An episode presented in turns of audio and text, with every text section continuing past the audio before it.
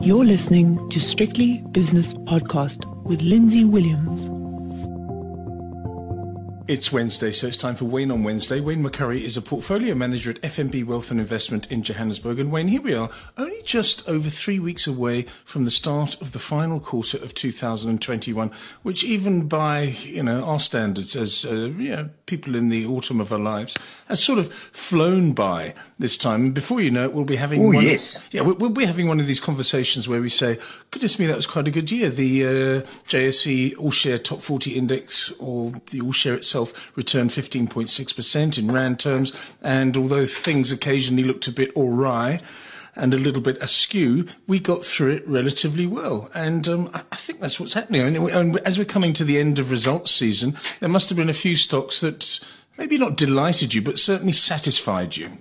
No, look, I mean, we actually needed we needed a bull market. We hadn't had a bull market here for literally five years. Mm. And within that time period, we had massive, obviously the COVID induced bear market. So it's very nice to see the market hitting almost 70,000 and the record highs. But it's been interesting in the last, I call it the last mm, two, three months or so. The mining shares, especially the precious metals, have come under quite some pressure. Mm. And the South African shares, the banks, the retailers, have actually done quite well. And, and I actually think that's going to continue uh, for a little while. Although, once again, having said that, some of these platinum shares and gold shares have fallen so much they're almost in buy territory again. I mean, oh. Some of them have come under intense pressure, especially the gold shares. So you don't think that uh, it's just like on the upside, people said, well, this is a super cycle in commodities and commodity shares. You think this may just be a moment in time, no. and uh, although Look, many of them are in a bear be... market, they, now is the time yeah. to start nibbling. Yeah. Look, look, whatever the downside is on the mining shares, it's going to be significantly less than the downside we saw in 2015, uh, 2016, simply because there's not nearly the same amount of supply coming on stream as what we saw then. So the, the downside, you know, the downside on the share prices is not 80%, 90% like we saw then. I think it's more 30, 40% downside from the peak. And we've seen very close to that on a lot of the shares. So even though you're in a super cycle, there's still little wobblies within the super cycle. Eh? Same as in the, you know, I mean, we were in a super down cycle from ooh, late 70s all the way through to late 90s. You know, there's a 20 year down cycle. You know, now we've been in a 20 year up cycle essentially. But it doesn't stop the, you know, the, the variations of prices within that cycle.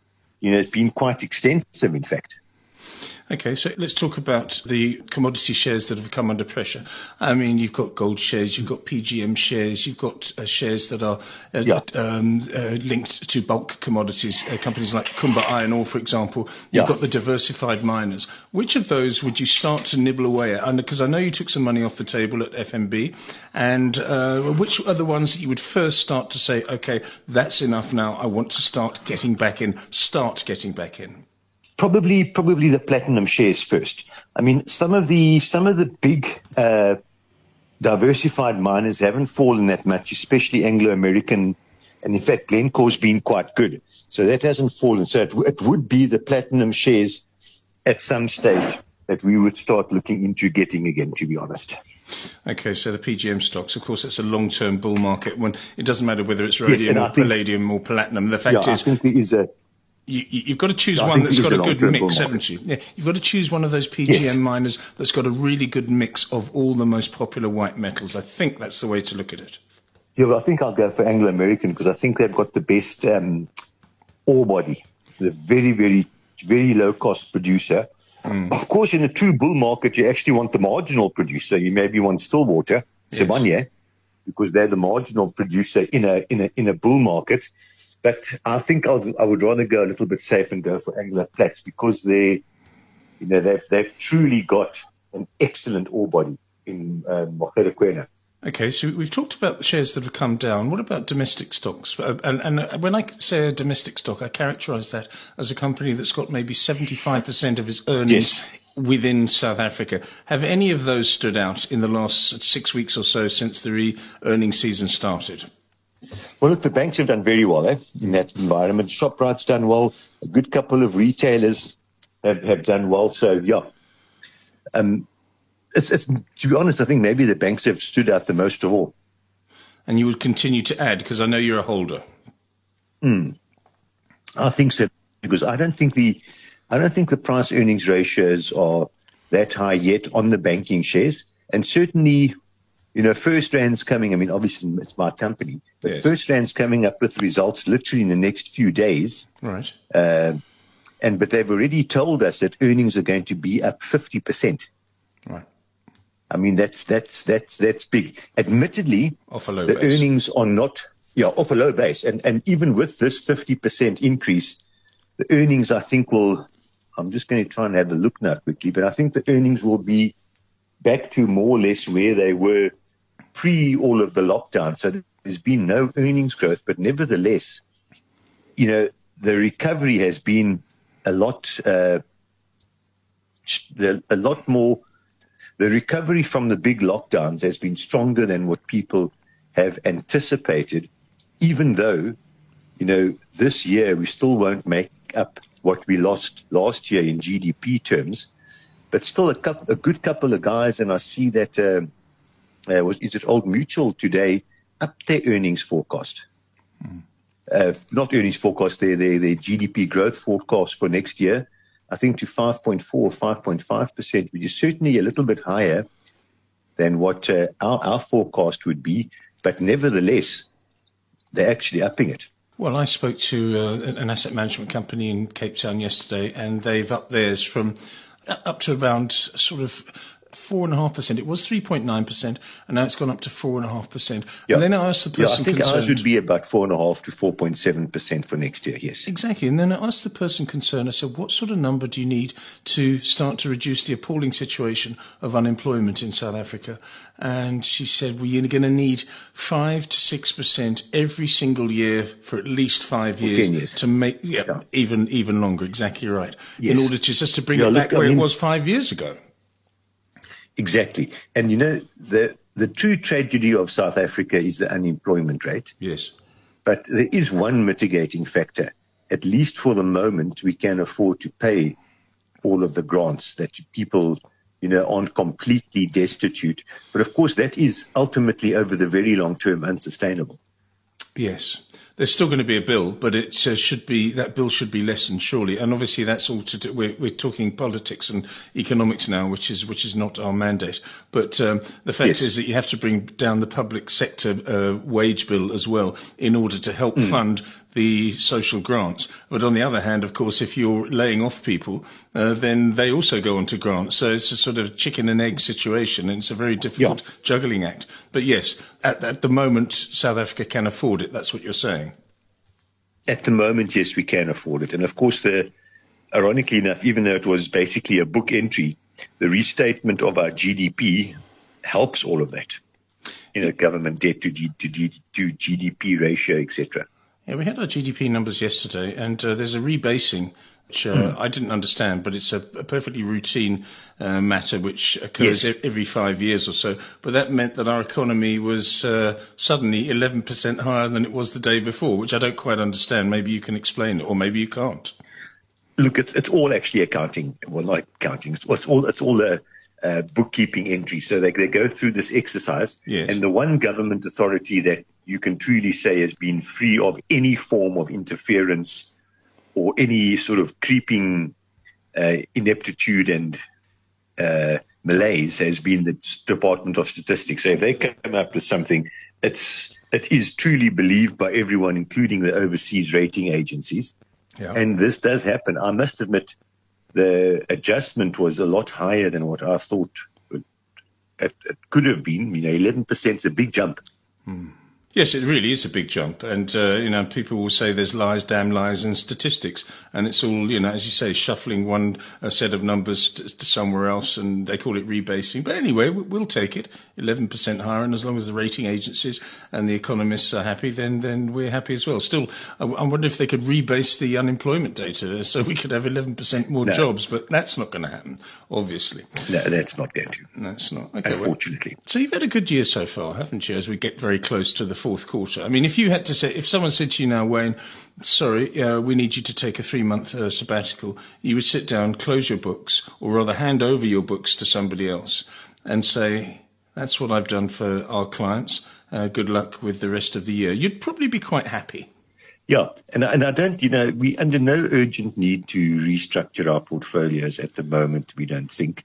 I mean, we did sell some commodity shares a couple of months ago, and that turned out to be you know, quite fortuitous. We are overweight to the banks and the SA incorporated SA focused shares. So yeah, you're going to sit back. I mean, obviously, you know, in our type in our client base, we run very diversified portfolios. So, mm. you know, there's never a very, very large position one way or the other because that in itself entails a massive amount of risk in case you get it wrong. But we think that this trend of, of a domestic shares going up and maybe the, re, the, the resource shares going down will probably be in place for a little while still. I don't think we're at the end of that. And of course, tied in with that is a, you know, a, a belief that the, this bit of rand strength we're seeing over the last couple of weeks is also temporary and the rand will sort of weaken towards the end of the year again. Yes, and the other thing, of course, is here we are on September the 9th, and September and October, I think, are statistically the worst two months for the the stock markets uh, worldwide. So you've got to watch out for a little bit of uh, of that factor uh, coming into play as well. Uh, yeah. so, so, watch out for that round at 1427, 1425, whatever it is at the moment. And uh, yeah, just be prepared for a little bit of volatility over the next uh, seven weeks or so. Yeah, I would think so, yes. Okay, good. Well, Wayne, food stories. We have to, um, of course. oh, yes, we got to. Yeah, now, we have to. I'm actually not in I'm actually not in Joburg at the moment. I'm down in Cape Town. Okay. Just for a very short mid, little midweek break, only only two days. Mm-hmm. And I'm staying in the restaurant, uh, staying at a hotel called the Twelve Apostles. Oh, right. Just down um, got, along the coast towards uh, Chapman's Peak. Yeah. Yes, I know that. I used to live there correct. for six Lovely months, place. actually. Yeah, it's beautiful. Lovely place. And they have got a prawn stroganoff that is just honestly one of the best meals I've ever had in my life. I've in fact been there two nights and I've had it two, I've had it two nights in a row. And you're an Epicurean, so it for you to delicious. say one of the best meals in your life, that is quite high praise. No, no, it is delicious. And interesting enough, it's, it's a very old recipe. It comes out of a, a recipe book from a lady who's been associated with this hotel. But the book, oh, I don't know, the book's 50, 60 years old. Mm. And uh, obviously, I'm very interested, as we have spoken about before, on stroganoff. I've done a bit of a study in stroganoff. So I looked at her recipe last night in the restaurant, and she doesn't use any mustard in her beef stroganoff. And it, as I've said, you know, just a minute or two ago, it, it is totally delicious. So I'm going to, I've taken a little picture of the recipe and I'm going to try it out. Maybe not with prawns, because I must admit, the, the, the prawns to me don't add hugely to the dish. The actual sauce and everything and, and the mushrooms and everything is just delicious. I think you could have it with beef and, and it'll be just as tasty. Mm. But I'm going to try out her and her, her key to this whole thing seems to be not just using sour cream, but using double cream as well and Worcester sauce. Ah. So I'm going to give this one a bash because as I've said now for the 10th time, it is truly delicious. And tell me something: did they serve a starch with it, or was it just purely the prawns and the you know the sauce? No, I just said that it, it, it is such a huge meal mm. that you actually can't. I've had it before.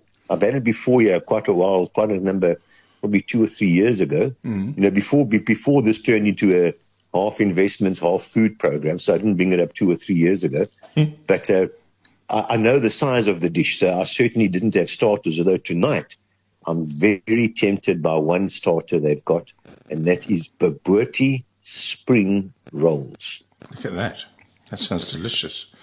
But you're not going to have the you're not going to have the stroganoff for the. For, for, for, no, I'm not going to have it three. I'm not going to have it three nights. I'm not going to have it three times in a row. No, no. No, I wouldn't have thought so. And I'm the great thing I'm about that is try the starters. If the, if the weather's good, you can sit on that uh, that rather large open area they have outside the Yes, in, inside nice. restaurant, and you can see the, the waves crashing against the rocks and everything. It's a Well, beautiful location. And they and they and they're right there. But but I must admit, late in the afternoon, you need a pair of sunglasses and a cap because the sun. I mean, it's beautiful, but the sun shines right in onto you. It's actually you actually need some a cap and some eye protection because otherwise the glare is quite something. But it is a spectacular setting, and then as the sun goes down, of course, it's wonderful because you can see the sea on the one side. And then you can see the mountains, you know, directly on the other side. It really is pretty. yes, it is. Okay, this is my story. You eat steak, don't you, Wayne? You you like steak? Yes, definitely. Okay, so what, what would you fact, have? I might, I might even have that tonight.